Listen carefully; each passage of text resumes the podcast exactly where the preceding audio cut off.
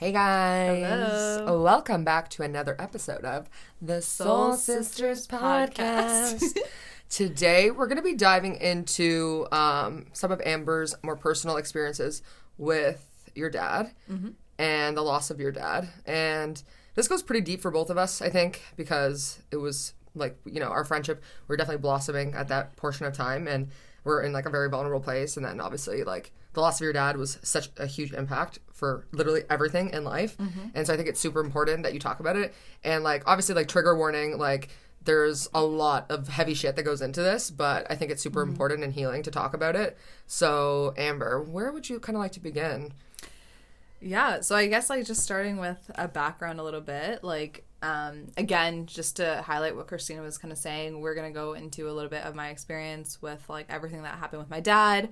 Um so again, just anything with like hospitals or any like there's there's going to be a lot of trauma talk to say the least. Yeah, we're into the trauma thing, apparently. so it's gonna be a more heavier episode and for me on a personal note it's probably one of the most vulnerable things i could probably have ever done um, Mm-hmm. you know tell the story on a podcast where anybody can listen to it because i've only ever really shared this with really close people in my life yeah. um, so bear with me, but I do think there's a very healing aspect to this, Definitely. Mm-hmm. and just like letting it out, especially with you. I mean, I couldn't see myself doing this with pretty much anybody else. Yeah, I, get- I get it. So on that note, So tell us gonna- about your dad. yeah, we're gonna jump into it. So, my dad um, and I were very, very close. Like growing up, uh, we like I think bonded through sports for the most Yeah. part. Like especially hockey, especially soccer. Mm-hmm. Uh, he since I was young always wanted me to play hockey.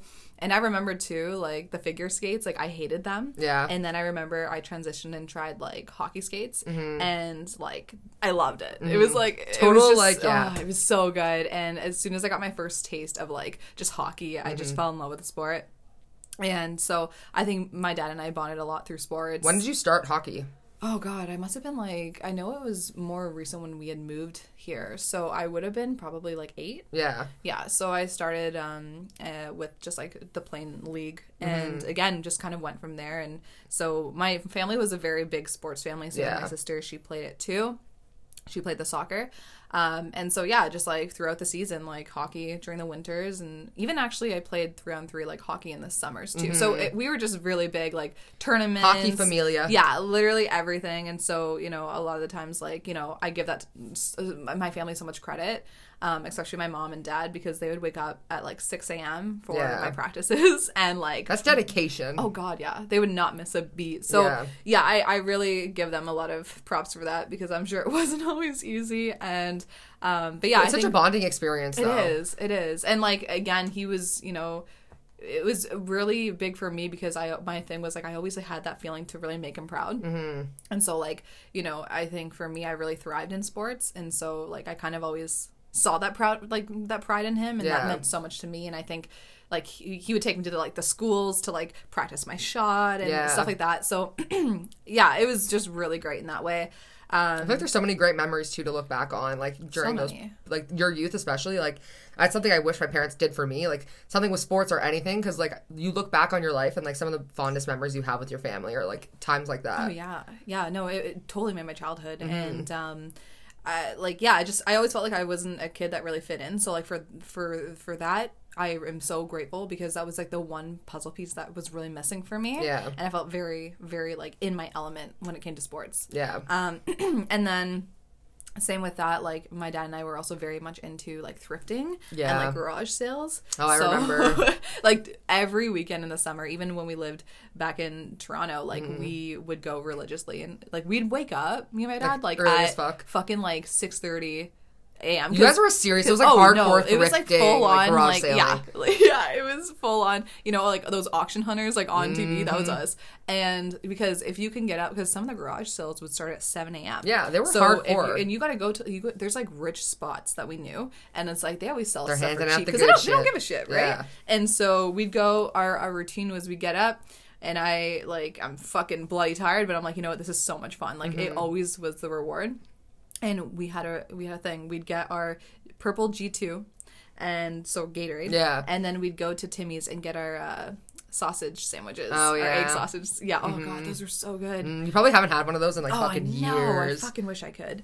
Um, anyway, yeah. So just a lot of these little things. Same with again, a huge thing was the gaming. Like me and Yeah. my dad were huge gamers. We like especially back in the day, we would play PS2 like probably for like six hours a day, and especially when we found a video game like a two player, we Mm-hmm. Yeah. like go uh, Ghost Recon, Yeah. um, Battlefield. What was some of the other ones like? Oh my god, even the single player, we would take turns like Ratchet and Clank oh yeah. uh, Jak and Daxter, Spyro, like all of Total these, you know, like he was so into it, and so it we really bonded through that, and just like p- playing those partner games. It Yeah. was great. You definitely like got your gamer side from your dad Oh, for sure. God, yeah. I remember I'd come over and your dad would just be like on the computer, like doing I don't even know what the fuck he was doing. Dude, I like, regret it too because I I uh, I showed him World of Warcraft. Yeah, and I and remember the Christmas I got it for him, and like me and my mom were like, should we? Because he he's like me, where like we get addicted. Yeah. and he was always into like poker and like all these other. I think War of Tanks was one too, but he got hooked. And it's so funny because he always gave me so much shit for gaming. Like I was so big on the computer too, and then I'm like, Dad, see, this is what you get. Like Pot now, kettle. Yeah, I'm like, Like- now you're playing for eight hours, and I'm like, but WoW is like such a good game. Like it's a whole other world, right? Mm-hmm. Yeah. So I could relate with him too. I could resonate because I'm like, I love these games too. Yeah, that's a lot a big part of like how you guys bonded through that yeah, kind of stuff. massive, massive. Yeah. So just like things like that. But yeah, I gotta say, like my dad was definitely a very unique soul. Like you, he was the black sheep of his family, Mm-hmm. and that's where I where I really resonate with him. And like he just, you could tell, you could always tell he was. Well, we knew for a fact he was a very big thinker, like Mm-hmm. a. Like he was very big on, um, you know, the shit that's going on in the world and just discovering the truth and just thinking outside the box. And there's all those letters too that you like in poems and stuff that you found. Yeah, like I have one literally hanging Like, right hanging here. right there. and it's yeah, he was really poetic. Like he would write my mo- mom like love poems That's and so like, cute. Mm-hmm. even like uh, songs and guitar, like play it for her, like such hopeless romantics. Yeah. and again, he was really big on poetry and the one i have on my wall is basically him talking about how like corrupt the world is Mm-hmm. and i'm like god i really am Your father's daughter. Yeah. Like literally ten percent. totally right Something we should actually do that I just thought of, we should definitely look into your like dad's birth chart. oh my god why have we not done that yet Why have I never thought about that until now? yeah And it's the full moon tonight? oh my god we have to figure that out Yeah. Yep. Woo! Definitely. Okay. So anyway, yeah, like that's kind of just a brief background, but yeah, he was amazing. He was awesome. Worked really hard, way too much. Like he put too much emphasis on his work. So Yeah. I think that that stress definitely added up to everything. Yeah. Um, but yeah, uh, I'm trying to like figure out how to make the transition. But There's so much, so much to your dad and to the connection so that you guys much, yeah. had, and it played into so many different aspects of your life. It's hard to even narrow it down into like an hour conversation. No, but know. I definitely think like I don't know, looking back on like the times that even I got to meet, like hang out with your dad and like spend time and whatever, like that one weekend that we all went to Wasaga. Which Oh god. like yeah. that weekend was so like when was that exactly? Was that was that a year before your dad passed? I think it was the summer before, so summer it would have been the summer of grade ten. Yeah. And I think like that was just like such a random like let's just go to Wasaga to this person's like cottage and like stay there and whatever. But like literally there's that photo of me and Chantel, your sister, and we are sitting outside of the ice cream shop and you can see your dad and your mom inside of the ice cream shop ice like cream shop, getting yeah. ice cream or whatever. And it's just so weird because like you just take a simple photo and like you don't realize the weight those photos are going to hold. And it's just like yeah. It's huge. And like you look back on certain things, and I'm like, I only really got like a few years, like three years maybe, of like really like Mm-hmm. seeing your dad and like getting to know him because we started being friends in grade nine, and just even in that short span of time, I feel like like we just talked about in one of our episodes, like even like Nirvana and like Mm-hmm. literally driving to one of your hockey games one time. I'm in the back seat and like Nirvana comes on like one of your mixed CDs, and like that's when I really like remembered like oh my god, like Nirvana's actually really good. Like I totally forgot about that. And so like literally certain things like when I hear smells like Teen Spirit, I think about your dad. Totally. Yeah. And there's just like certain weird memories that just like I don't know, it's so fucking yeah, they crazy. stick. And like that's the thing too with the music. Like he got me into like all these classics. We must have we have hundreds in the basement, and only recently I've like organized them. I'm like I gotta do it justice. Mm-hmm. Yeah, all you your know? CDs and vinyls But, and like, everything. He was always into like classic rock, alternative rock, all of these things. Mm-hmm. Like I'll never forget the day he actually found a Death Cab for Cutie CD and like got it from the garage sale, and I was so proud. I was That's like, so "Oh, Dad, I cute." love you. But um, yeah, like he was always into like the Eagles, Pink Floyd, Led Zeppelin, like all of these amazing. Mm-hmm. was so you know? cool. Yeah, he was fucking awesome. Yeah. Like he was very much in tune with like good music. Like you could tell the way that he resonated with music is the way I did too, Yeah. and so do you. The same Like, connection. It's just like that soulful kind of like feel good music. Because like as soon as a good song would come on, he was just like so into it. and I feel like hit, like cuz he was an Aquarius, so I feel like Aquarius usually are outside of the box thinkers in many ways and are unconventional in the ways that they think and very much about like especially Aquarius men. especially Like, Aquarius men. I, I very yeah. much noticed that. And I feel like he was very outside of the box and looking at like the outworldly perspective and was very like focused on like what the nature of humankind was. Yeah, yeah. And like he would also always ask me very big philosophical questions, especially mm-hmm. when I was very young. And I think that's where he kind of like started opening my mind to things. Mm-hmm. And I think it was just like, again, sometimes it's just about those, like the presence of somebody. You know, I remember even like with high school, like he'd drive me in that five minute drive, like he would just get into a life chat with me and he'd be like, yeah, like you know, you're you're like me and your mom, like we're gonna grow old, and like you got you better visit us, and like you're gonna take care of us too, right? And like just stuff like that. You know, he really showed me the value of family, of love, and like what that really Like, what that comes- unity like, means. What that yeah, what that really comes down to. And um, even I just one more thing before we kind of get into it, where I always had to laugh because he was he was one of those people where it's like, oh, I dreaded ever having to ask him for a question with my homework because like he was a very analytical person and he couldn't just give me the answer. He had to be like, okay, so this is where mathematics is rooted in. This is like the the theory behind it. This is a You have to get into story. whole thing. Like, oh my god! And so an hour goes by, and I'm in the bathroom, and I'm like, I fucking can't. Like, I'm looking at myself in the mirror, and I'm like, I can't fucking do this. and I come out, and so we finally finished the answer, and I'm like, Dad, I love you, but like, I have 13 other questions to go. Like, can you just tell it me took the me like a whole hour for one question. I'm like, bro, We're gonna be here all you night. know, but anyway, yeah. that was just him, right? He he always wanted me to really understand things Yeah. and grasp perspective, Which I do like. That's really yeah, cute. Mm-hmm. I do, and I'm like, God, he was so witty. But um, yeah, so that's kind of like a very oversimplified version of like the relationship that I have with my dad. But Yeah. suffice to say, he was like one of my best friends forever. Will be, Mm-hmm. and like I th- I am totally forever changed because of his presence and the way that he um parented me yeah.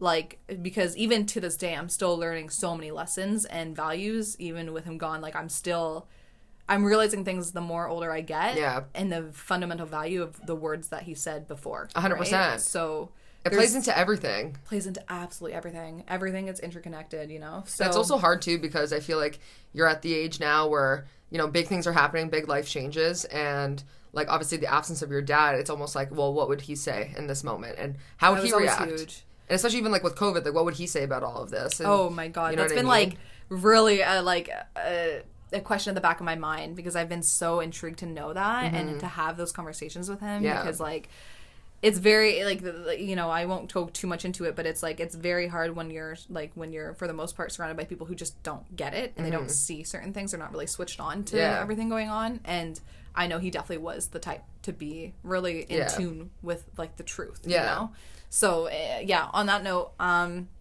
basically yeah like he i wouldn't say he was ever really ill health um but i think like you know all the years of stress all the years of- Overworking. yeah overworking beyond what like he was paid to do um all the years of you know not eating the best diet Mm-hmm. um like it just all of these things kind of added into it and, And again, he also hated going to the doctor.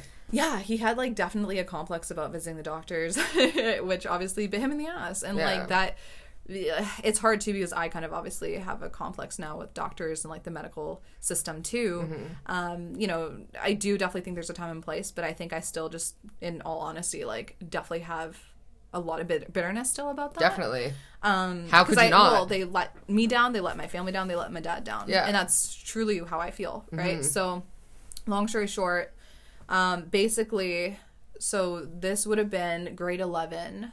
Um, 2013. yeah. So we were finishing off grade eleven. This was like um, a couple weeks before exams. Yeah. Um, and again, like life was as normal as it could be when you're a depressed teenager. Yep. Like fuck, Just pure You know, like we were just going through the ringer ourselves. And um, I remember one night, basically, it was weird because like my dad didn't really get sick, Mm-hmm. and like he also was he had a really high pain threshold, and he, like even when he was sick or down, like he just wouldn't show it. Mm-hmm. He wasn't the type to show it. And I remember one night, I think I had, was getting actually back from um, hockey. Must have been a practice. And I remember coming back and like, I think my grandma had called us and was like, yeah, dad's not doing so good. Like, he's like heaving, like maybe it's food poisoning. We don't really know. And I was like, that's weird because like he just never got sick in Right. that way. And so we come home, and I remember seeing him, and like, it looked like food poisoning. Like, he looked like really flushed, and he was kind of like heaving over the toilet, and like, you could tell he didn't really know what was going on. Like, he was just like in a lot of stomach pain. Yeah. And so yeah, we didn't really have any idea of like what was actually going on, but we just assumed it was probably something he ate. Right. And then at which point, I think he finally like you could just see it in his face, like he was just in a lot of pain, Yeah. like more than I've ever seen him. And like he also didn't probably want to admit that he was really in that No, much pain. no, he never wanted to like show that side to worry us, right? So I do remember that night. Um, we actually did end up calling the ambulance because like there was no way he could even like make it like like walk Mm-hmm. properly. Um, so I remember like this eerie feeling of like you know seeing the ambulance pull up to my house, and it was just like the strangest feeling and like of uncertainty. Yeah. Even though at the time I was like, you know, uh, it it can't be horrible. Like we've all had our experiences, I guess. And I remember like, you know, my mom went in the ambulance with him and she was like, "Oh, don't worry, like just stay here." At which point, me and my sister we ended up going on like a cruise that night. We like went down the country roads and I had this the weirdest premonition and I I hate to admit it now, but like I really did and I never would have admitted it at the time. Yeah. But I remember vividly driving down the road, it just felt so weird. And this energy came over me. And I remember we were listening to Little Black Submarines Yeah. by the Black Keys. And like just, you know, at the part where the the chorus goes and like um it's like the the intense guitar, electric guitar goes. And, you know, we're just being down the, the the road. And I have this vision in my head where it's like like a thought like what if he dies? Mm-hmm. what if he died? And i'm like no no no. Like right away i like blocked it out. 'cause Like, i'm like i'm like like, i'm like there could not be a fucking potential for anything like that to happen in my life. There's no way um but i still remember to this day like having that thought and being like what would life be like it'd be entirely altered and i'm like no it, it, it can't be Mm-hmm. That could Like, never happen. you know. Mm-hmm. god wouldn't do that anyway long story short basically we soon find out that he has pancreatitis, which is basically like the inflammation of the pancreas. Mm-hmm. And so, um, for the most part, like it's it's either one of two things. It's either like more of like an alcohol abuse um, type situation, or it's usually like uh, food related. Right. Which I I think d- does play into the stress as well. Mm-hmm. And so again, the whole idea was, you know, he was very inflamed, and I guess what we we would call it um, a pain attack um, because that's kind of what they were. We didn't really understand to the degree, um, but we soon found out that basically, yeah, like every time he would eat something bad or something that didn't work well with his body, like it would really like just cause that much more pain in his body and like cause his pancreas to inflame. Right. And again, after visits and stuff, we realized that basically he was waiting to get a surgery um, to like basically help heal and fix his pancreas. Um, but we had to wait because like there was first off there's a lot of inflammation but also pancreatitis like there was he had gallstones and they basically were like stuck in a certain like pancreatic duct or something like that Yeah. and so because of that that's ob- obviously what led to the inflammation Mm-hmm. um, so he was in the hospital actually a couple weeks because he had returned um, a couple days after, and then he had another pain attack, and so we literally called the the ambulance again. Yeah. he had to go back, and again at the time too, I was still in school, like we were in exam period. So it was grade for me, 11, yeah. yeah, like it was a busy time. I didn't think much of it, like, and again goes back to the fact that like I just my mind wasn't on that my life was about to change forever and that I was going to experience the worst trauma of my life. It was on, oh, well, shit, it's summer and like I'm bummed out that like, you know, my dad isn't here to experience all these things because mm-hmm. I vividly remember hearing from my mom like I was waiting for the bus to school and she had called me and she's like I have some bad news. She's like, you know, obviously we thought dad would be out like in a couple weeks, but actually like he's the doctor said he has to stay here in the summer. Yeah. And I was really upset. Oh, I remember you know? and like yeah. what honestly made me more sad was that she told me like how like dad was really upset about it and Mm-hmm. like my dad wasn't the type to like show much emotions Yeah. i think the only times i've ever actually seen him cry was like when it, his dad died and like this i guess Yeah. and so for me it was it was really hard for me to hear like because obviously he was really upset and i knew that he really was just upset because he was missing out on like stuff with us Yeah. like my thing my thing was oh man i'm not gonna be able to like go garage sailing he's not gonna see my games um, you know, and at the time I had gotten my G2 and I remember I'd gone to the hospital and I had told him that. Yeah.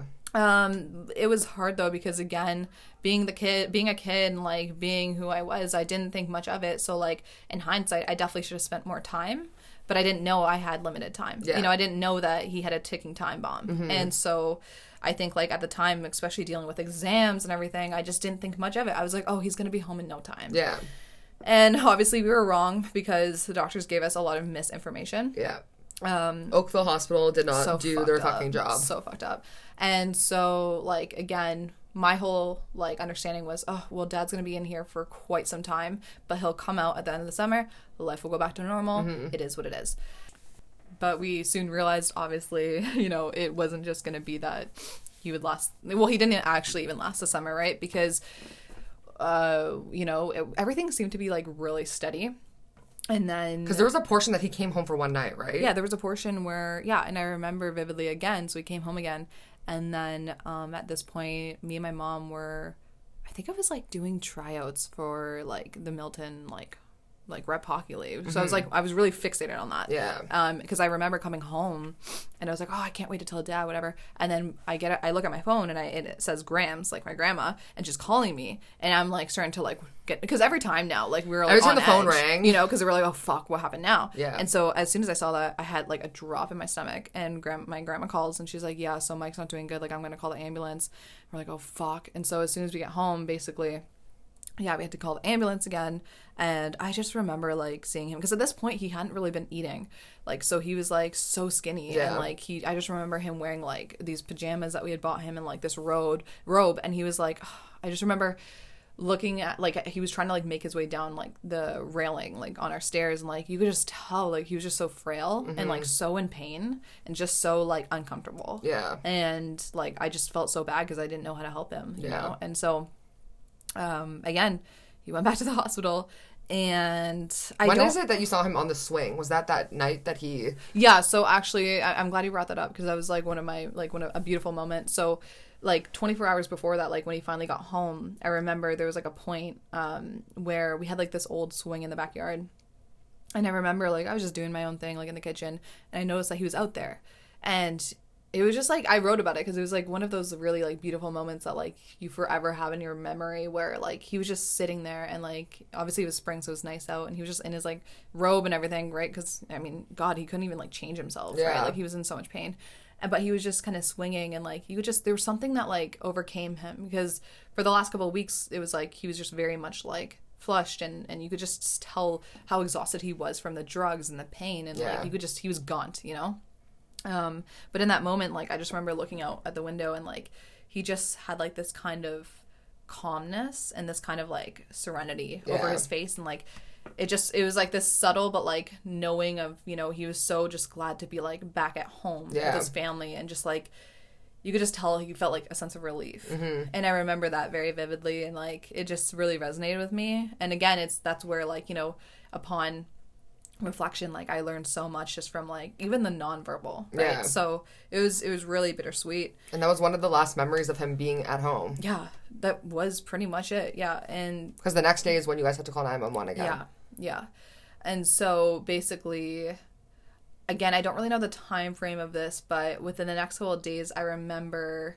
um i i remember i was still in my very very big introverted phase so i was like upstairs in my bedroom like the one we're in now.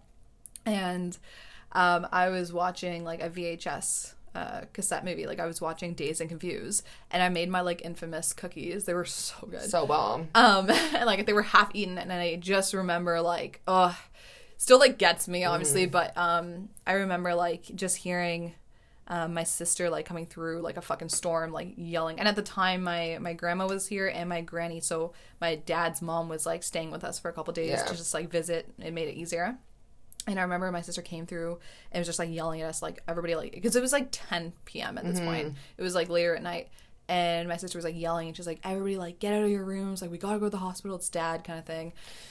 And like when I heard that, like I still, it still like sends me shivers. 'cause I'm Yeah. like, that's just like, oh, like you don't want to fucking ever hear those words, you know? And I didn't know what was going on at this point. Like no one really knew.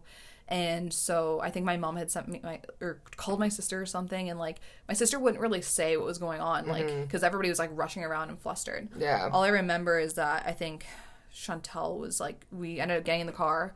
Chantel was driving, um, and I think my grandma was my grandmother was in the front, and I was in the back with my granny, and it was kind of like just silent. Like none Mm-hmm. of us knew what the fuck was going on, and like none of us wanted to say anything either because it's like You don't we don't wanna jinx it. it. Like you know what I mean? And Yeah. like I just remember like not knowing. Mm-hmm.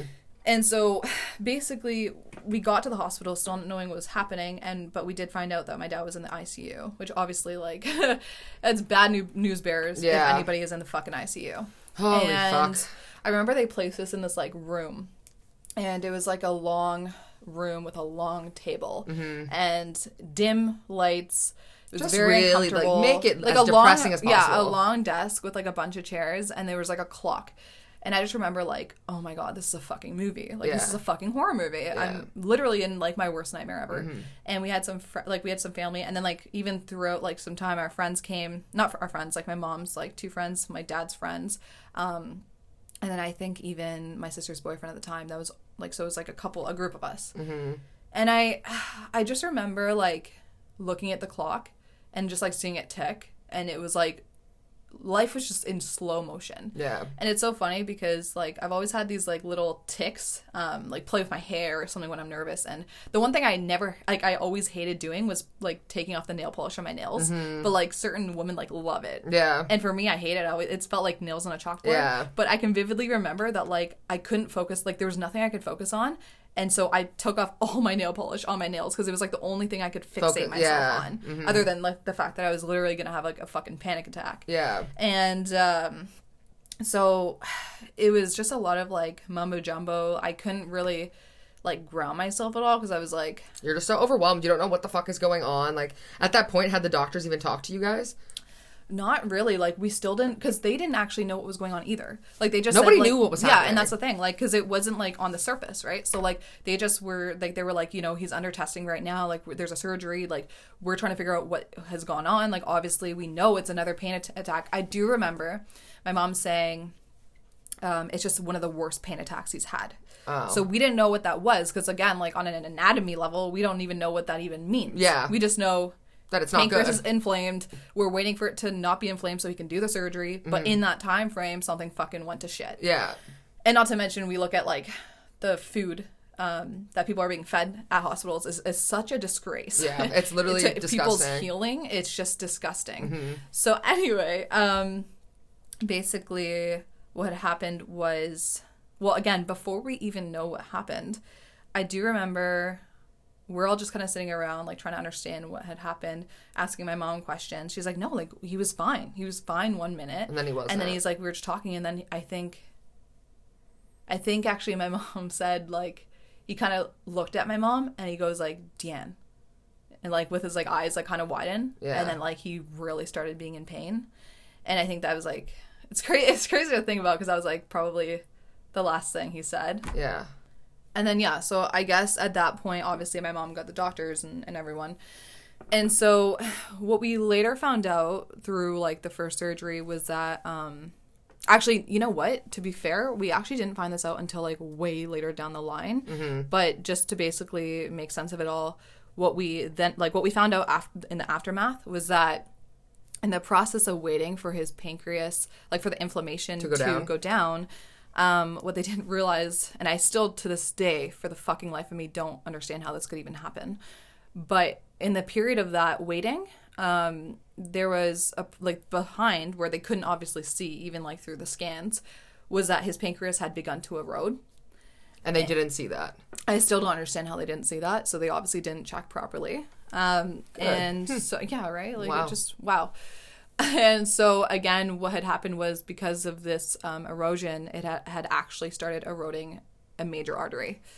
And so I think in that moment, obviously, what we later found out was that the artery had burst.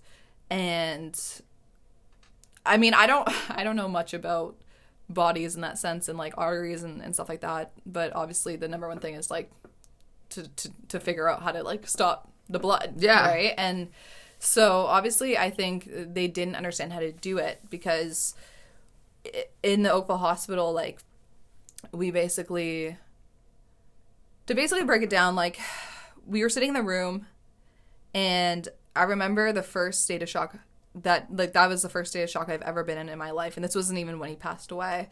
But I remember like I was kind of blocking out everything everybody was saying because I was like just trying to like stay calm. Mm-hmm. Yeah. You know, I remember I made a post on like Facebook when I had it, and I was like, guys, please, please put your energy, please pray for Well, my you dad texted right me now. that night, and I was literally walking to uh, one of my like one of our friends' houses around the corner from me, and you te- like I remember you BBM'd me, and you were like like please pray for my dad, like it's not looking good, and I just remember looking at my phone. I'm literally listening to Blink 182, and I'm walking to my friends, and I'm reading this text, and I'm like, oh no, it's happening, mm-hmm. and I was like, ooh, like I literally just like at that point. I feel like that's when dis- the disassociation in our life It begins. got so real, man. Yeah. Got so real. And so, yeah, like, again, I wasn't really focusing on anything. And I remember, like, they kind of came in and to give us an update, and they said all this shit that, again, I, I Doesn't kind of blocked sense. out. But the one thing that I didn't block out was, you know, they were like, blah, blah, blah, blah, blah. He, like, he's at this point, but we do want to let you guys know that we lost him for a couple minutes. And I, like, I think I, like, fell off my chair. Like, I was just like, what the what, fuck? what does that mean? My brain isn't fucking like functioning. I don't understand what that means. How, how do you how do you lose someone for a couple minutes? And like that kind of like th- just like threw a switch in me. Yeah. Like I was just freaking the fuck out. And I think at that point basically they said they're like you guys have two options. You can either leave him here and he's going to die or you can um, get an ambulance and bring him to the Toronto General Hospital, but he may die in the way. Well, And I was like, well, fuck. Like, What kind of we options don't really have good options. Uh, like, you know what I mean? And it was really hard because so at this point we hadn't seen him, yeah. And I was fucking terrified because I'm like, I don't even know what I'm walking into. I don't know Yeah. what he's gonna look like. I don't know anything. Um, I won't go too vivid on the imagery because it's still hard for me to really talk about. But basically, like, you know, obviously we wanted to see him, we wanted to give him that support. But it's just like the strangest thing because I remember very vividly, like, okay, so, well, again, I'm not going to give the full details because it's really fucked up, but like, obviously because his artery had eroded, like, his body was filling up with blood and, like, Mm-hmm. just, I, you know, everything, like, his, everything was very puffy and, Yeah. like, his whole body was, like, super puffy and inflamed. Um, and like there's all these tubes and that's all i re- like i remember a lot but Yeah. i'll say that much and i remember like we went on either side and like held his hand and um I, like for me and bear with me guys like this is like so fucking hard Yeah. but i just eh, you know we've been wanting to like you know i've been wanting to share this for like a long time i just feel like i need to like get it out of my body you Yeah. know Because your trauma is very much like repressed within you, and it's this is not easy to talk about. And I feel like we've talked about it so many times throughout the years, but almost it's almost like every time we talk about it, like something new comes up that we forgot about, Yeah. or you forgot about, or whatever it might be. So it's a lot. So just be patient with yourself. No, hundred percent. Um, but I I remember vividly like we were like trying to like soothe my dad and like talk to him and like we were kind of asking like his opinion. Not that he was responsive, like he could not like really respond at all. Um, but we would say things like, you know, what do you want to do, Dad? Like, and it's hard because at the end of the day, like it was his choice, but it, we we kind of kind of make it for him, and he was a fighter. He always was. He was a very strong man, and like we just we couldn't like. I mean, the odds are like we had worse odds if we left him there. Yeah, and we couldn't do 100%. that. We No. had to fucking fight. Yeah. And I just remember though, like I was so much in denial. I think Chantel, like obviously she was older, so she kind of I think could wrap her head around like really what was going to happen. Mm-hmm. Because I think at at that that point, it was pretty bad. You Yeah. know, like he was already like very pale. Mm-hmm. But so I remember like telling him, I'm like, no, dad, like it's fine. Like when we get out, we're gonna go garage selling, we're gonna go to sushi, and then on on his fucking other ear, Chantal's going, Dad, if you need to let go, you can let go. Holy and I'm just like, Chantal, what the fuck are you doing? Yeah. Like, why are you saying this? Yeah. Um, because I couldn't like let I couldn't for You can't even accept that reality. allow my thoughts to go there Yeah. because I wouldn't have been able to contain myself. Mm-hmm. And I just like, yeah, I don't know. It was a very interesting experience. And so basically, long story short, once everything kind of got set in place, we we figured out like the ambulance and we got him like basically he made it to the hospital. So that was The really Toronto good. General. That was really good. Mm-hmm. Um, and then at that point, like it would have been like two in the morning at this point Yeah. with everything said and done. because they kind of had to wait for him to be like slightly stable, Mm-hmm. right? So you guys went to the ho- like Toronto uh, Toronto General at like 2 a.m. You guys got there, and then you guys stayed there all night. Yeah. And so I at what point did you come? I came the next morning, so I remember because you had been texting me, kind of like updating me, and then I told my mom about what was happening. She said, "Okay, we're gonna go in the morning." And I didn't honestly like expect her to react like that because even in my brain, what you were saying didn't didn't make sense to me. Hmm. So I was like, "Oh no, he's gonna be fine." Like, yeah, it might be bad No, but that's the thing, fine. though. We, you and me, We were convinced. always said that, though. Yeah. like we would even like in the hospital when you finally got there in the morning. I remember you brought me like a bunch of stuff, and like bless you and your mom for that. But I remember like so at that point he had gone through like two other surgeries. Yeah. and they were like, no, like it's all looking good. Like it's They were know, acting like and talking about it like you know there was progress being made and yeah, like and, yeah like you know, in hindsight, it's like fuck, like it was actually getting worse. Yeah. and I think that's for me where it's like it was really hard because it's like they gave it, they gave us such false hope, Mm-hmm.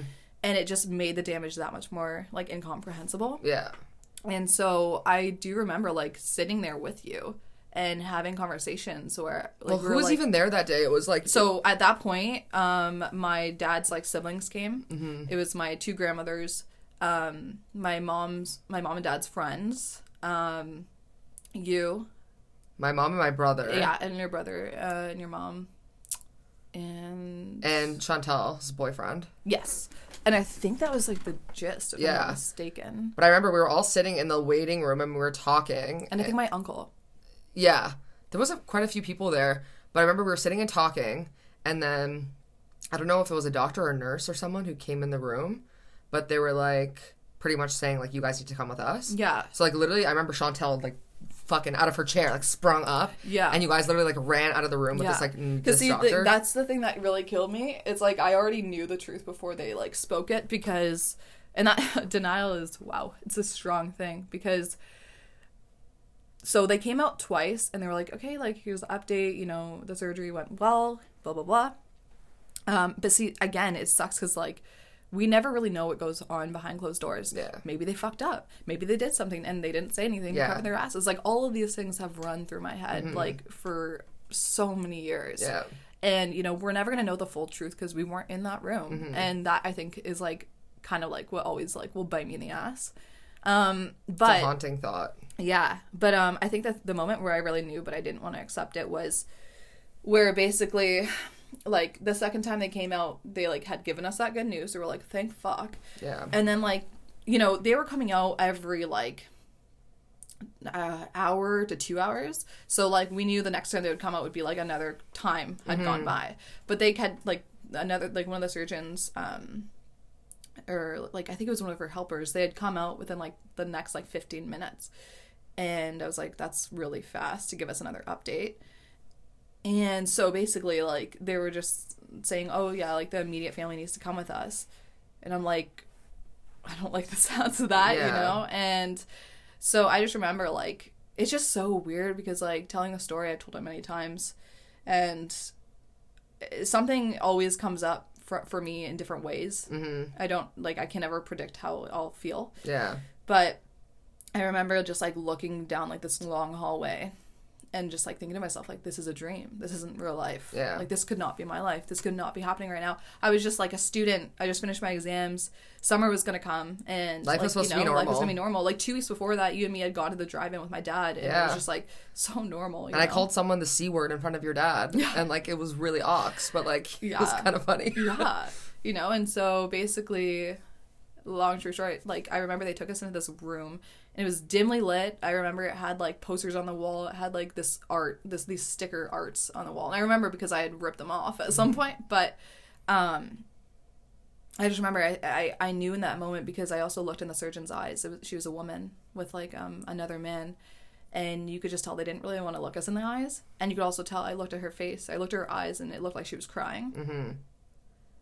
and yeah, like that was basically the moment, you know, when they told us that my dad passed. And like it's it's never gonna be easy to talk about. It's never gonna be you know, like even now, like I'm having serious responses to having this conversation, but like it's super bittersweet because as hard it, as it is, it's one of the most fucked up, most difficult experiences I've ever and ever will encounter. I can guarantee it. Like at the same time, it completely opened me up Mm-hmm. and it like shattered me and it wrecked me but it also made me understand things i would never understand had i not experienced the worst moment of my life Yeah. you know and so yeah like we we couldn't really comprehend it you know it was me my sister my two grandmothers and my mom in the room like we couldn't it didn't it didn't make sense Yeah. and like granted my parents were you know they did the best they could but like they very much like kept us in like um this like safety net of like not really understanding what death was. They always want, wanted to protect us from it. And i love them for that but it made it like it just this whole concept just like came right to the forefront when that happened. Yeah. and for me it was like i couldn't even comprehend it like because at that moment like i first off like i lost my shit like i ruined like the entire room. But uh i also in that very moment I, I i was like i need to see christina i needed to see you I So wait, when you were in that room and they told you that he had passed, did you see him? Did they allow you to see he they allowed you to see him, right? I, I believe I saw you first because yeah, oh my god, it's like so weird how it's coming back in like ways that I like totally forgot because Yeah, cuz I'm even having some trouble like remembering yeah, so basically I had I saw you first before I saw him. Oh, really? Yeah, because I couldn't do Because it. Because I remember when that nurse brought me to the that room. So that was the room they actually told you that he passed. Yeah, so I basically stepped out of the room and I was screaming. Like literally everybody in the hospital was like opening their doors and like looking out what the fuck was going on. Yeah. Like pure chaos. Yeah. But I I my body like I could not like my The grief is overwhelming. I was just like, yeah. And so basically, yeah, I I just remember thinking I'm like, I don't know what's going on, but I need Christina to be here right now. And so I remember I came out of the door and like um like one of the I guess nurses went went to like go and fucking run and get you. Yeah. And then I think I know I had two nurses holding me up. And then and like when you turn the corner, I it was like it was weird because it's like in that moment I I fell, I collapsed because I just like seeing you it almost like made it more real Yeah. Because like you were you Well, brought now you- I'm gonna cry. Like, why are you doing this? no Oh but it's like God. you've always been very grounding Yeah. So- no, now we're crying. oh my God. like we've told you guys we're gonna go so deep on this Fuck. like we've already had to pause it so many times but at the same time like we always promise to be real with each other and with other people and like you like again our lives have always been very ungrounding Yeah. and one of the most grounding things in my life like since day one has been you and our Mm-hmm. relationship and so for me i think like in that moment that really was what it was like because as much as i was in denial when i saw you i'm like everything kind of like got real mm-hmm. and then like i'm like wow i'm literally telling like my best friend of my life like that i just experienced the worst loss of my life you know and That's like something that you can't even wrap your head around. Like, no I remember because I was wait like waiting with my mom and and I don't I don't even remember who else was there, whatever. And then your sister's like boyfriend at the time, and this lady I'll never forget what she looks like. Like her mm. face will be ingrained in my brain forever. Yeah. and like she had glasses and like just she like I remember hearing my name. It was like an angel was calling my name, and I didn't know where it was coming from. And I just hear like Christina, like is there a Christina here? Like blah blah blah. And I was like, oh, like me. But I was like, why are you asking for me? Mm-hmm. Like I was very like the whole thing was just so confusing and just like I don't know. Especially like we're 16 years old. Like how does your mind comprehend? You don't. You can't comprehend something like this. Like this is just beyond your your your grasp. And so she was calling my name, and I was like, oh hi. Like so she like was like asked me to come with her, and then we leave like that waiting room area and we go into the hallway. And the way that she was talking to me was like I knew what had happened, but I had no idea. yeah you like, always said that and it just doesn't didn't make sense. And Like, no one, like, I don't. I think at that point, like the doctors or even my family had not made it to where you guys were sitting. Yeah. So like no one knew. no one news. knew. So the way that she was talking about it was like pretty. I don't even remember honestly what she said to me. All I know is I I said to her, "Oh, but like, did he make it out of surgery? Like, is he okay?" Oh my god. and she looked at me and just like looked at me and i looked at her and then i just like i just didn't even have words for her. And she was like like no he didn't make it. And i, I literally just like remember looking at her face and then looking away and I kept walking. Literally did not say a single word, and I kept walking. And then I turned that corner, and I see you at the end of the hallway. And I literally to this day, that is the one moment I think in both of our lives that we literally felt like we were we just entered the matrix. Yeah. Like literally, that was a feeling. Like, or we exited it. Or we ex- like, I don't even know, like, what Just level? next level fucking realm. Like we Yeah. exited any comfort that Yeah. we had ever experienced. like our whole life in that Childhood, moment gone. gone Everything's gone. gone. like Yeah. i remember seeing you and those nurses were i can't was it the nurses or was it your mom i don't even I don't remember even know who was fucking holding me up. yeah but you were literally like two people were beside you holding you up. I saw you you saw me we just stood there and stared at each other for like three seconds. You fell to the ground I don't even know how I got to you. I literally don't remember moving. Like I mm-hmm. just the even like that whole thing was just like a fucking nightmare. And then somehow you got to you were right beside me. I don't remember how you got to me. And we were by that room that we ended They up going in into. room. They literally put us in that room. And all I remember is your mom saying to me like Christina, you need to be there for her. Like Christina, you need to be here.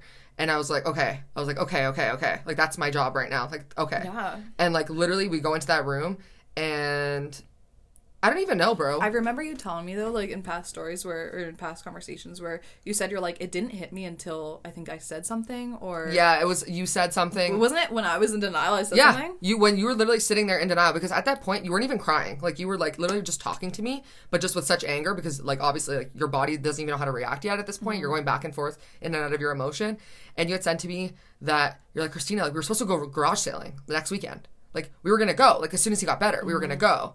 And like, what about my hockey games? And I think as soon as you said your hockey games. I was like, oh my god, like he actually died, like Yeah. literally. And I was like, wait, what? And then I remember you just lost it. I lost it. Like it was just such an emotional, like that was just so much. And you were literally ripping the shit off the walls. Like I remember, like just that. Well, that's the thing though, because she, I don't. The social worker that was there, like you know, again, I can't even imagine how it would be like to, deal be with that someone job. like in my position. But like, I just think it was poorly handled, and I, I remember agree. like she gave me the water, and I'm like, I just like threw it because I'm Yeah. like, I just I don't know what to do right now, but but please leave me alone. Like I just need to be with. I just kind of thought it was interesting that right away, like the social workers, like first initial thing was like, we have uh, resources for help for this. Yeah. Like I don't want to fucking accept that this just happened to me. Can you give me a minute to breathe? I don't even fucking want to think about talking to anybody else about this. Like, you know what I mean? what? Like, and so I remember like I was talking to you about it, and again, I went like every every second was like a a, a change between me like understanding what the fuck was actually happening in my reality and like in full complete denial because at that point after they because at first they were like before I called you they like I remember people being like Amber like please like just calm down like it's okay blah, blah, blah, and I'm like guys I just lost my best friend like, Like, I'm never getting him back like Yeah. I can't I, I can't fully pro like I can't process this Yeah. I'm not meant to mm-hmm. like I just my whole entire being just broke yeah. like everything I knew, I just broke. I'm mm-hmm. not even human. Like I didn't Yeah. feel like I was human anymore. I just Yeah. literally died. Mm-hmm. You know, and so like it felt like I left the fucking earth when he did. You know, Mm-hmm. and so for me, I think you know, and at that point they were like, you know, like it's probably a good idea that you go see him. And at that point, I was like freaking out because I'm like, I don't understand what you're asking me to do. So that's when I got you because I'm like, I, I can't.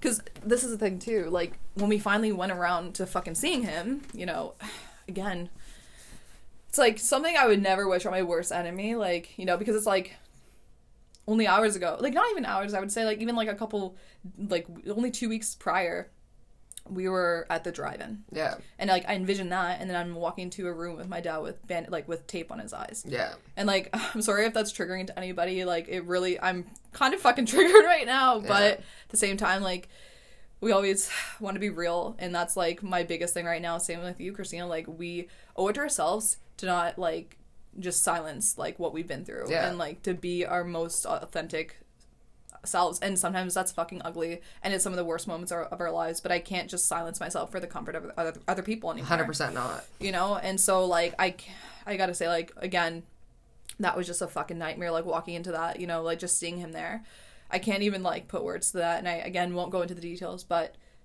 it was just so fucked to me because like i was being told at 16 okay you really actually have to say goodbye to your dad Yeah. when like only like days weeks like we were like laughing about life you know Mm-hmm. and so for me i'm like i don't understand how it can go From so that to this. fucking, like yeah and see like at that point i remember like chantel like she's like, I don't want to leave, I don't want to leave. But I was in denial, like where I'm like, I can't look at him anymore. Like I turned my back and I was looking at the wall and I was like, guys, let's just go home. We're gonna clean up, we're gonna wash up, we'll eat some food, take a shower, like. And I literally thought like once I did that, I would hit like the reset button and mm-hmm. like you know he would walk in. Yeah. And so I can't even describe to you the feeling of like going there with like him and leaving there without him like forever like yeah it's a lot you know? Like you just feel like you're leaving him behind. Yeah.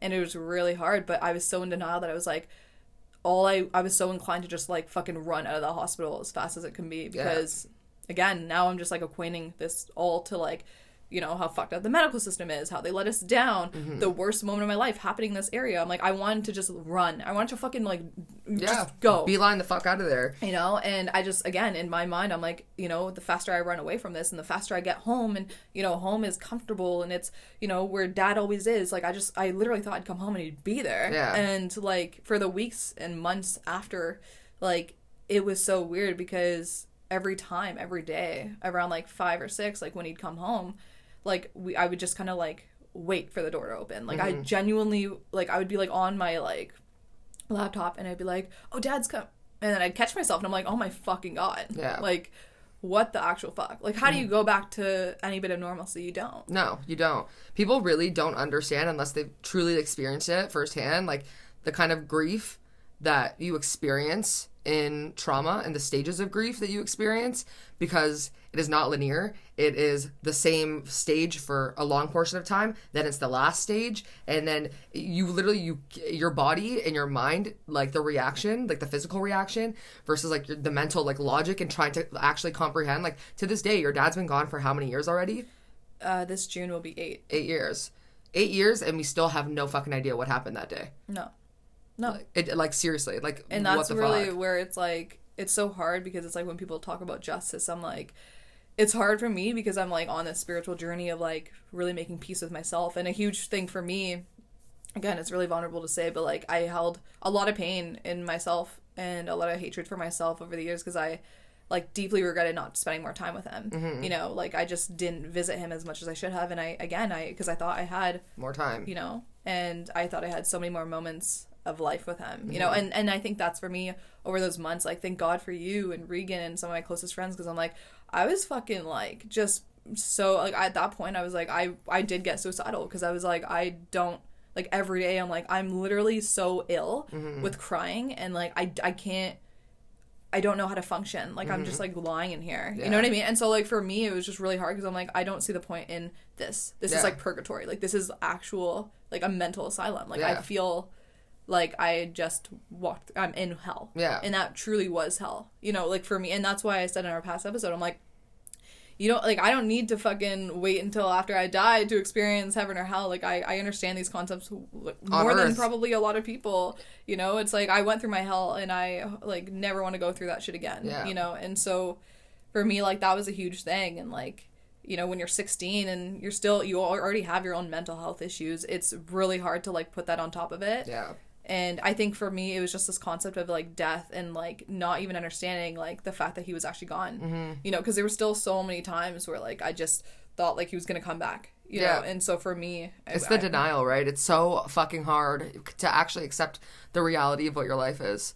And like so what would you say like even after the fact of like that summer? Because he passed right before the summer hit. So like in that summer like ha- like what what were your coping mechanisms at that point? To be honest i didn't have any. Like i that's the thing. Like this was way before this was high school. So way before my social work program way before any of the self-development like the only outlet i ever had was like sports. Mm-hmm. And again my dad was heavily tied in sports mm-hmm. and thrifting. Again that was me and my dad's thing so like for me it was really hard. I mean it was therapeutic in the sense of like you know me and my mom like she really like took the reins there and like she supported me always and she always made it to the games no matter how hard. Because again it was so fucked up. I'd find myself on the ice having a fucking breakdown because i'm i'm looking for him in the fucking crowd. Yeah. And you know so it's just one of those things. It's it's weird. It's a weird process. And sometimes you have to still do the same shit that you once did but they're not there. And i think mm-hmm. that was like the hardest thing. Yeah. like living life and now like there's a piece like in everyday life and everyday moments that are, is missing. Mm-hmm. a huge huge piece. Huge piece. you know? And so like for me it was just weird like just like the fact that like you know not to mention I, I think people you know unless they've experienced like this kind of loss they don't really look at it like to all the little degrees you know? We then had to pack up all his like clothes like you know i mean not to mention we didn't do this for months. We still have a lot of his stuff but like every day like you know we had his pillow we had like his you know slippers and we had like His everyday his like essential laptop with shit. Mm-hmm. all his games and like all of these things, right? And like you know, same with his cologne. Like I keep, I have his cologne now, and like it really like when I take a whiff of it, it's like such a like throwback, Yeah. you know. Um, and like it was just so strange. Like his jackets would still smell like him, like months later, and like you know, it's so. It's very those little hard. moments. It's very hard to like you know wrap your head around that stuff, and again, like we for for months on end, we had like old workers reaching out to us and Mm-hmm. like family members, and not to mention the amount of like gift baskets and Yeah. like fruit and you know, and it's it's just hard. It's really hard. Not to mention, it's like there's that time period where like everybody's there and supporting, but like once they're all gone, it's like you don't have any more distractions. Yeah. you know, and so like I think sometimes people, because in life, death is the only certain thing, and I feel like you know when people are externally reaching out and, and being there for your family in those moments, like you know they go back to their life afterwards. You can never relive your life with your dad in it again. Like it's this is now what your reality is, and I think sometimes like people forget that. And that's why I think, at least, you know, in that time of your life, as fucked up as everything was, at least you did have a good support group around you. And I think that was a huge make or break because I feel like I just imagine somebody who would have had this kind of loss and didn't have good friends Oh my god. or like family no, around yeah. them. I couldn't do it. I wouldn't have survived. Yeah. I would not have survived. Like I got to say like that's the thing like my support groups, like my my family and my friends like they saved me and um you know honestly like that's the thing, right? Like aside from the sports, which was like again very bittersweet. That summer was also the summer when we really got into like partying. Mm-hmm. And again, it was a vice for me like because it it really there was times where I got so numb that I'm like I can't I, I, I almost like feel so agonizing like I, I I just feel so much agony Yeah. and I don't know what to do with it Mm-hmm. I'm like I've cried everything every fucking last drop like I can't cry anymore or I'm gonna just like have a fucking migraine Mm. Yeah. you know and like you just get so exhausted your eyes are killing you and it's like what else can I do how do I get rid of this Mm-hmm. Yeah. but I think that's what I've learned about grief. It's like you know, it's the, the more you deny it, the more you like hate it. You can't hate it out of you, you know, and Mm. you just sometimes, as painful as it is, I mean, always you have to move through it, You have to. and no matter what that is for you, you just have to try and find a way. And like, for me, I think like there was times when I again I really am grateful for the fact that we had those nights where we just got like into a drunken mess and we just like you know because those are nights that even if they ended up where I would like end up like bawling my eyes out because that was again some like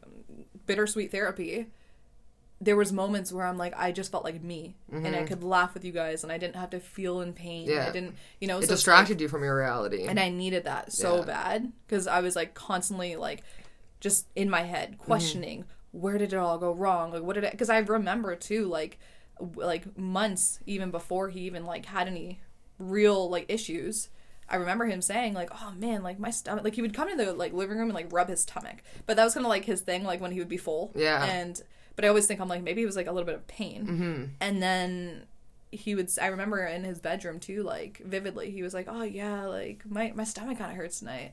I'm like well yeah probably like you you eat like crap. Yeah. you don't eat the best you know but like he wasn't the worst. Um but still i remember vividly saying like dad like i mean you never go to the doctors like it- would probably help to like at least go check it out Yeah. it's like nah nah i'll be fine i'll be fine and i'm like there's moments like that where you like think back and you just like psychoanalyze and you're like well fuck why didn't i push him harder Yeah. why did so it's you know and it's very It's hard to fall. It's sorry, not hard. It's easy to fall into those mind traps because it's well, what what could I have done differently? What, but you mm-hmm. didn't know what was going to happen. No one could fucking predict the future, and it's so hard to not live with regret and not to live with some form of guilt because you feel like you know you could have done something differently to save him. But at the end of the day, no one could have ever predicted what was going to happen to him. no And that is Definitely not. the super unfortunate fucking reality of this entire situation to this day. Like, Yeah.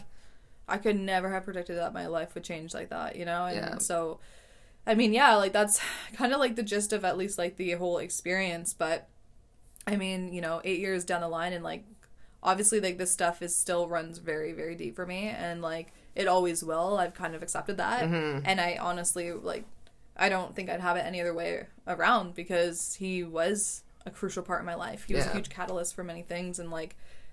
I continue to talk about him and make him a real thing because he cont- he should be honored for the man that he was.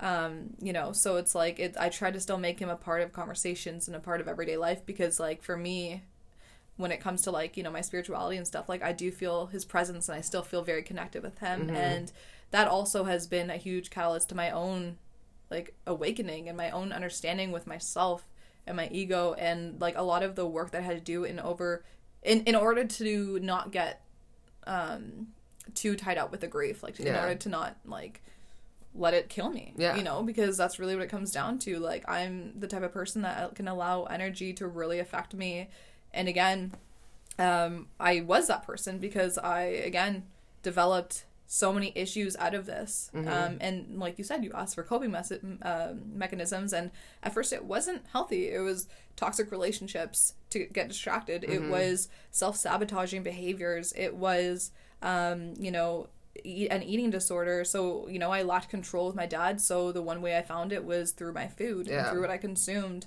And you know i just like i didn't care to eat. And i like i just wanted control over every little bit in my life. Um and again another thing was the the the smoking and the drinking Mm-hmm. um and another huge thing was and one of the biggest things was celiac Mm-hmm. and I've said this in our previous podcast where um, again like celiac it's an autoimmune disease of the small intestine and um, has to do with the damage that's done and I really do genuinely believe and know in my heart that I unfortunately manifested that disease because I held so much trauma in my body and I held so much trauma in my gut. Mm-hmm. Um, I transmuted like what my dad went through and I put it in myself. And it's a hard pill to swallow, Yeah. you know, because now I'm still like reaping the consequences of all the damage I've done on my body and like mm-hmm. not loving myself and not caring for myself. Mm-hmm. Because again, I got to points and like I know you can relate to this too. We were at points where we didn't give a fuck if we lived or died. Yeah. And it's hard to say those words out loud, but it's very true. Yeah. And like when you get to that point of like recklessness, like you are willing to do anything. To feel something. yeah, even if it comes at the sacrifice of your health. Yeah. And so for me, like that's definitely where I ran into a lot of health issues. But you know, I'm definitely on the ver- like I'm on a huge healing path now, and like that's the bittersweet thing about like going through like hell and back, you mm-hmm. know. And I've I've gone through many different experiences, but they've all shaped who I am. And so like on that note, yeah, I mean. this it- it's it's a very intense It's intense and it's fucking overwhelming. And like again, I think that at the end of the day, a lot of people I feel like have experienced big losses in their life and f- have a hard time finding coping mechanisms and outlets to redirect their anger and their grief and to really find ways to health like find a healthy way to cope with shit because mm-hmm. I feel like the way that we've lived our life and the, the trauma that you experienced with your dad and the, how fucked up I was and how the traumas that I experienced and went through and the combination of literally being there on the day that your dad died like I I think I don't know it's interesting that we're even talking about it because I think a lot of people that you know we've known in our life and maybe even went to high school with and mm-hmm. people who are listening to this podcast that have reached out to us it's just interesting because I think this is giving people a different perspective on who we are, and I think especially mm-hmm. with the online personas that we put out into the world, like people just make assumptions and judgments. Oh, yeah, but you it's know what? The- It's easy, and I think like you putting this out there, someone out there is going to hear this and like actually appreciate what you're saying because not a lot of people have the balls to sit there and really talk about the biggest losses of their life, and so you need to take that and say, you know what, like good for me. Mm-hmm. Because it's a really fucking hard thing to do. And like we've spent literally the last eight years of our lives psychoanalyzing the fuck out of this entire situation Oh my gosh, I know. and like how it's affected literally every aspect of life. and that's the thing right? Like it's i've learned that everything is interconnected. And i think that's the thing too. Like i still like i will always have that close relationship with my, with my dad. And i say it in like present terms because i do feel his presence. And like mm-hmm. when like i've gotten deep into the spiritual journey. And like i've had so many like crazy encounters with spirit and a lot of the times it was like really really major signs from my dad Yeah. whether like visiting him um uh like at the like at his grave or like just just encounters that you, you like the human brain can't truly wrap around Yeah. unless they can think outside the box. Mm-hmm. And so it's like I think that's been my saving grace because it's like I'm now on this other side of, you know, now that I've found like a deeper understanding of like myself and consciousness and life in, in general, that really was like my saving grace. Mm-hmm. Because had I not found that, had I not stumbled on that, like I would be absolutely lost. Yeah. You know, like if you don't have that to ground yourself, like what do you really have? And I also think too, know? like even with your journey of health, like you said, how you've pretty much manifested like the health issues that you have today. I think yeah, that's true, but at the same time, you've been put in a position due to your experience with your dad that is pushing you to literally pretty much fight for your life at this point mm-hmm. and find out what's going to help you in your health because there's so many fucking complications at this point. And but I think at the end of the day, you've now been put in this position to educate other people and to help other people out there who can't figure out what the fuck is wrong with them. Because a lot of the times in your situation specifically it's a big question game of figuring out well okay if i eat this and how is it going to counteract with this? And literally mm-hmm. just fucking so many things that go into it. So i think like obviously you have to find the reason for living at this point. And for you, I think it's, you know, poetry, it's your health journey, it's all mm-hmm. of these things that make you who you are, and it all plays into who your dad was as well. And I think probably from your dad's perspective, as he's like watching you now and seeing where you're at, I think it's more him trying to tell you, you now saw what I went through, and you're going through kind of something fucked up as well. Mm-hmm. But this is your opportunity to do more than what I could have done for myself.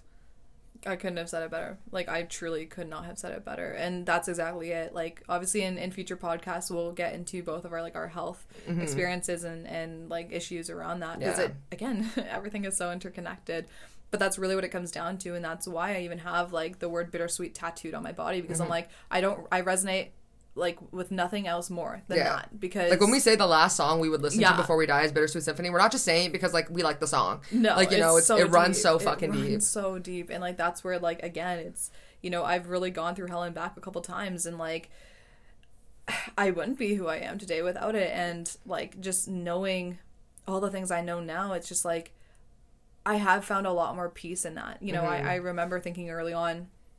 I'm never gonna find any sort of peace. Like I'm literally gonna just end up in the fucking psych ward because I'm like, there's no way I can wrap my head around it. Yeah. And I'll admit, like I still haven't really wrapped my head around it, but I think I've made peace with that. Mm-hmm. Yeah. And I've just made peace with the fact that like I have to forgive myself for the times that I didn't spend that enough like quality time with him, and I had Mm-hmm. to forgive myself. I was a 16 year old kid who didn't know what the fuck was gonna happen to Yeah. her Yeah. and to her like the, her best friend and Mm-hmm. you know it's like i think um, i'm the type of person to really like really like just destroy myself over something you know and Mm-hmm. i did that for many years and like i think i can still get habitually like like that and i've just like it really comes down to i have to love myself enough to like like a- allow these things to just like take their place and like move forward Yeah. because otherwise like i would not be able to heal from this Mm-hmm. and that's really what my the like after he passed away I didn't know it, but at that very moment, that's when my healing journey began. And at, for those first like three years, the healing journey looked like fucking hell.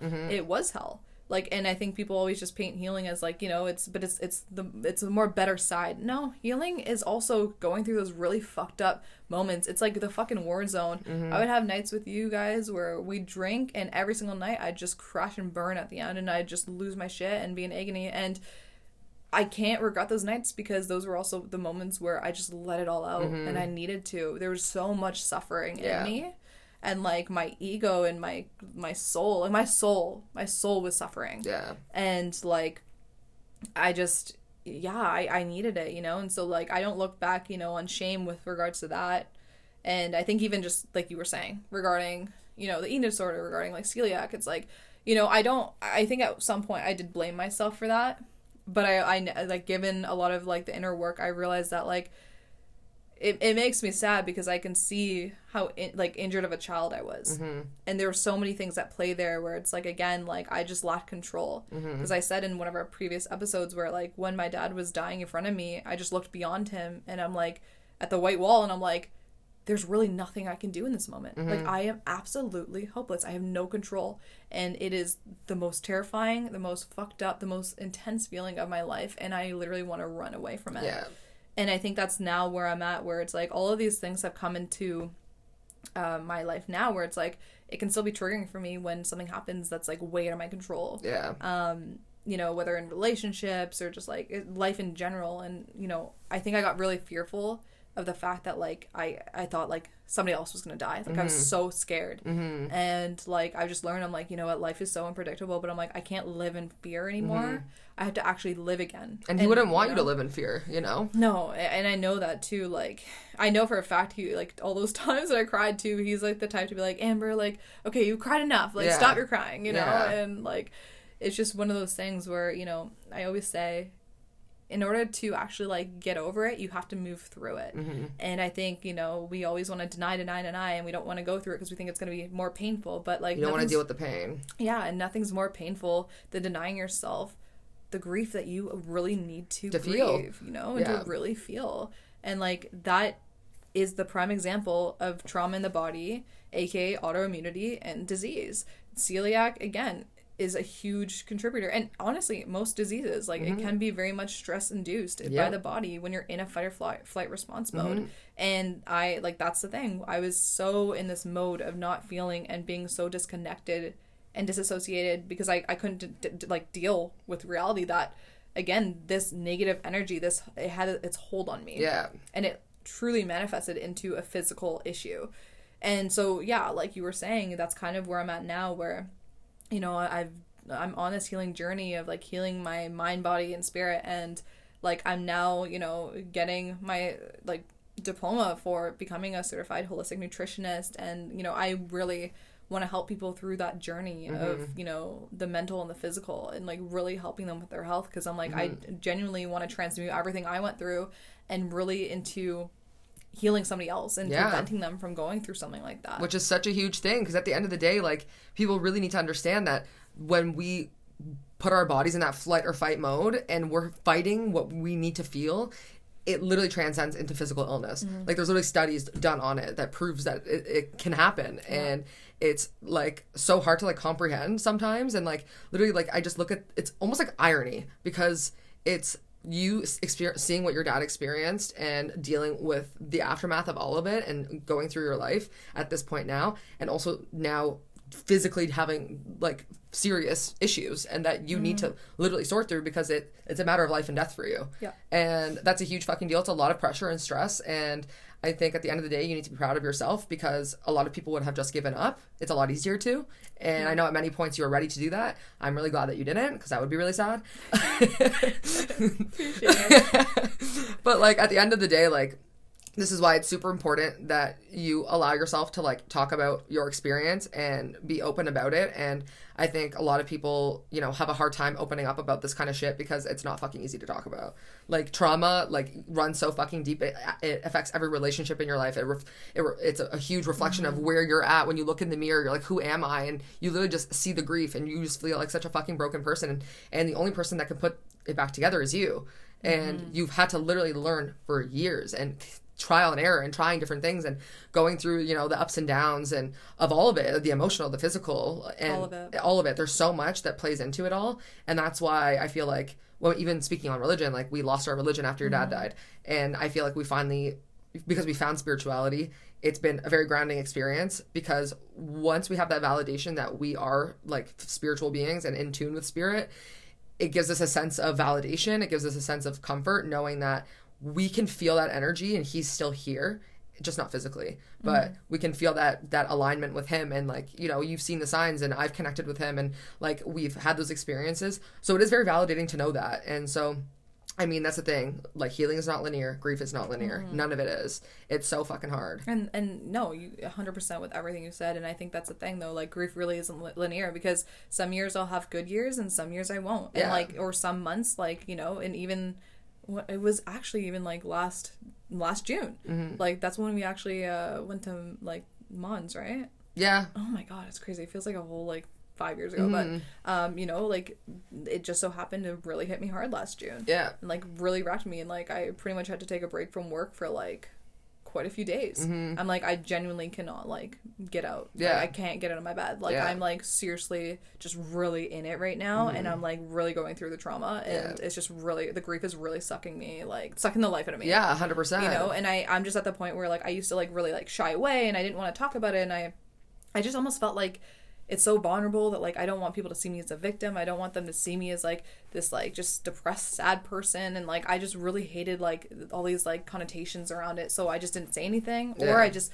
always hated the fact that like you know people wouldn't know what to say or they felt uncomfortable and like mm-hmm. all of these things that it just kind of like kept everything inside and mm-hmm. I'm just at the point now where I'm like, okay, if I have to take a mental health leave from work, I'm not going to apologize for it. Nope. Because no one knows what the fuck I've been through. No one ever knows what anybody has gone through. So it's like I'm not going to justify myself, especially like in a in a position where it's not my career and it's Mm-hmm. just like they can, you know, they can find somebody else like in the flip of a switch, you Yeah. know? So I that's definitely. You have to one thing. prioritize yourself and your mental health at the end of the day. Yeah. Yeah. And I just got at the point where I'm like, you know what? I want to keep this real. I'm a real person. I'm going to try and be my most authentic self. And my most authentic self is also a very, like, real as, like, emotional woman who mm-hmm. has gone through a lot of shit and she still carries that. And, Yeah. like, you know, so it's going to come up. And I think that's the thing, too, where it, it pl- does play a role in relationships because I think in past relationships, I didn't know how to, like, show, like, deal with my grief in front of them. Mm-hmm. I really tried to hide it because I felt like almost embarrassed to kind of show that very like sad, like grief, type, Yeah. like And the persona. reality of how you were feeling. like very very raw, and it was Mm-hmm. really hard for me to show those kind of emotions, and so it was really like a disconnect for me because I'm like I can't show like this major like tragedy that I'm still like playing out, Yeah. and it was really hard. So I'm at the point now I'm like, yeah, like that's a huge thing with like a partner, like Mm-hmm. that they're open to have those com- opening, or, sorry, open to having those conversations Yeah. and like that I feel safe that I can like grieve in front of them. That's really what it comes down to. Mm-hmm. Yeah. Like I'm gonna be experiencing this like a gr- some form of grief the rest of my life. Yeah. And someone, whoever that person is that you end up with, needs to be conscious enough to understand what that means for you and be present in those But moments a with lot of it does go back to my dad. Yeah. And but again, the biggest shift that I had in the most recent years was again the narrative I had around it because I Mm-hmm. really much like yeah, I will always be so connected to my dad in that experience, but I was almost so heavily identified with it that it uh, actually like completely tainted my understanding of my identity. Yeah, it literally overtook your identity. Yeah. Because, well, I can, let me, ju- like, literally, I'm not saying in a negative way, but the behaviors that happened after your dad passed and the self sabotaging and the drinking and all of that that played into it. Literally, when you live in that victim mindset, which it's not a victim, you experience one of the biggest losses of your life. But when you're living in that fucking pain, that agony, that sadness, it's literally like, okay, well, let me get shit faced and get fucked. And it's because my dad died and I hate my life. Yeah. And I feel like you got to a point where that was definitely necessary. You needed that. You needed that for a certain portion of your life. But then you realize at a certain point, you're like, okay, well, I, I keep doing this and it's not helping anymore. And that's yeah, exactly. exactly. And then that's when you shift your narrative and you say, you know what, like I need to try something different for myself. And you did. And I, mean, at the end of the day, again, healing uh, with this and grief for the rest of your life, you're going to feel that. And it's going to be to sometimes a very large extent, sometimes not so much. But it's one of those things that, I mean, I feel like once you you really experienced it and went through it, that's how you understand it. Mm-hmm. And I don't know, fuck, like death is such a complicated thing. Mm-hmm. And I feel like, again, you need to give yourself a pat on the back because I've literally witnessed I people. appreciate that. I've witnessed people literally experience like the loss of like a parent and they've completely blocked out all sense of communication. They don't talk about it. They live their life pretending like it never happened. Mm-hmm. And I've literally witnessed those people turn into very not so great versions of themselves mm-hmm. and accept that as their reality and never done anything about it to mm-hmm. change it for the better. And that's one thing that you've done.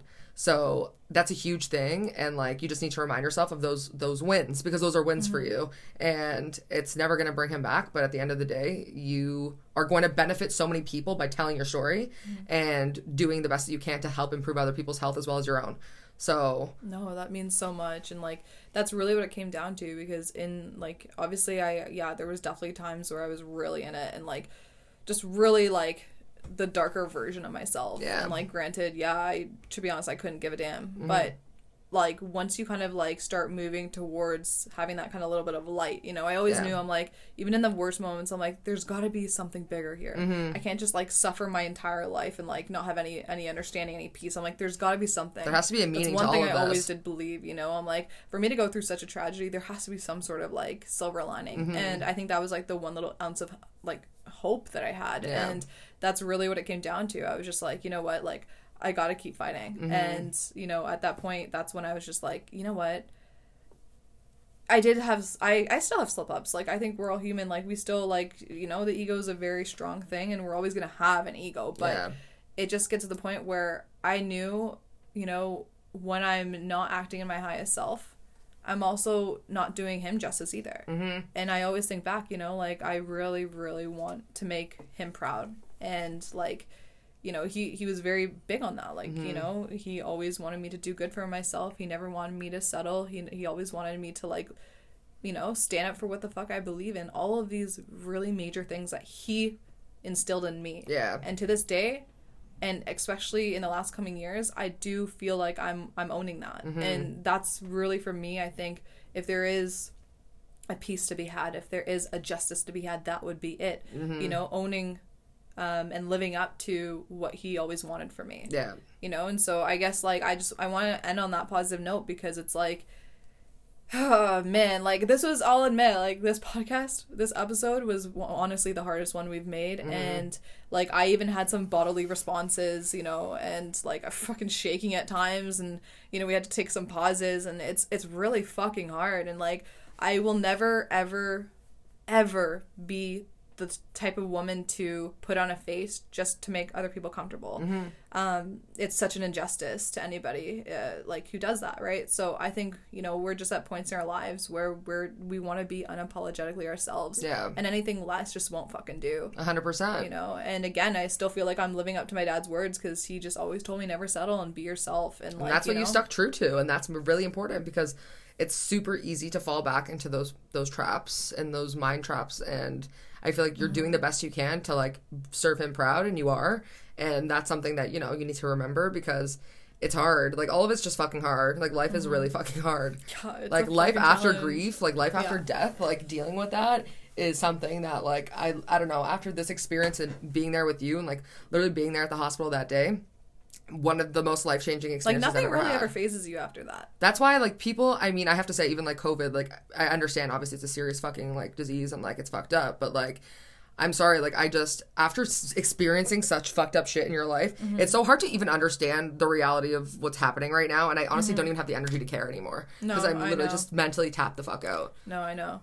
It's like when you go through something like that, when you when you go through that kind of like trauma and like that kind of heart wrenching stuff, it's like it's really hard to like bring yourself to the level of like some of these people out there. Yeah. Like especially with the fear, it's like, come on, guys, live in reality. Like there's just there's so many bigger things, and I think you know it actually relates so well to this because people are so disconnected even from their family and the people that they love, mm-hmm. and these poor old fucking people are living alone because their families are terrified of seeing them. Yeah, it's really sad. And it's like, is that how you want them to live their last moments too? Like, again, super It's, overwhelming. just- it's really, you know, and that's where it's like, at the end of the day, I, if my dad was here, he'd know what what the fuck is up with this bullshit. And regardless of that conversation, I just like do not take a fucking moment for granted with Mm-hmm. the people in your life that you love and you care about. Tell them that you love them. Like Seriously. you never know. And again, like you really never know when the last moment is the last moment. And Mm-hmm. like God, I fucking wish I did in a way because I would have fucking done anything, everything different. Mm-hmm. But that's life, and we never know what the fuck is gonna come around the next,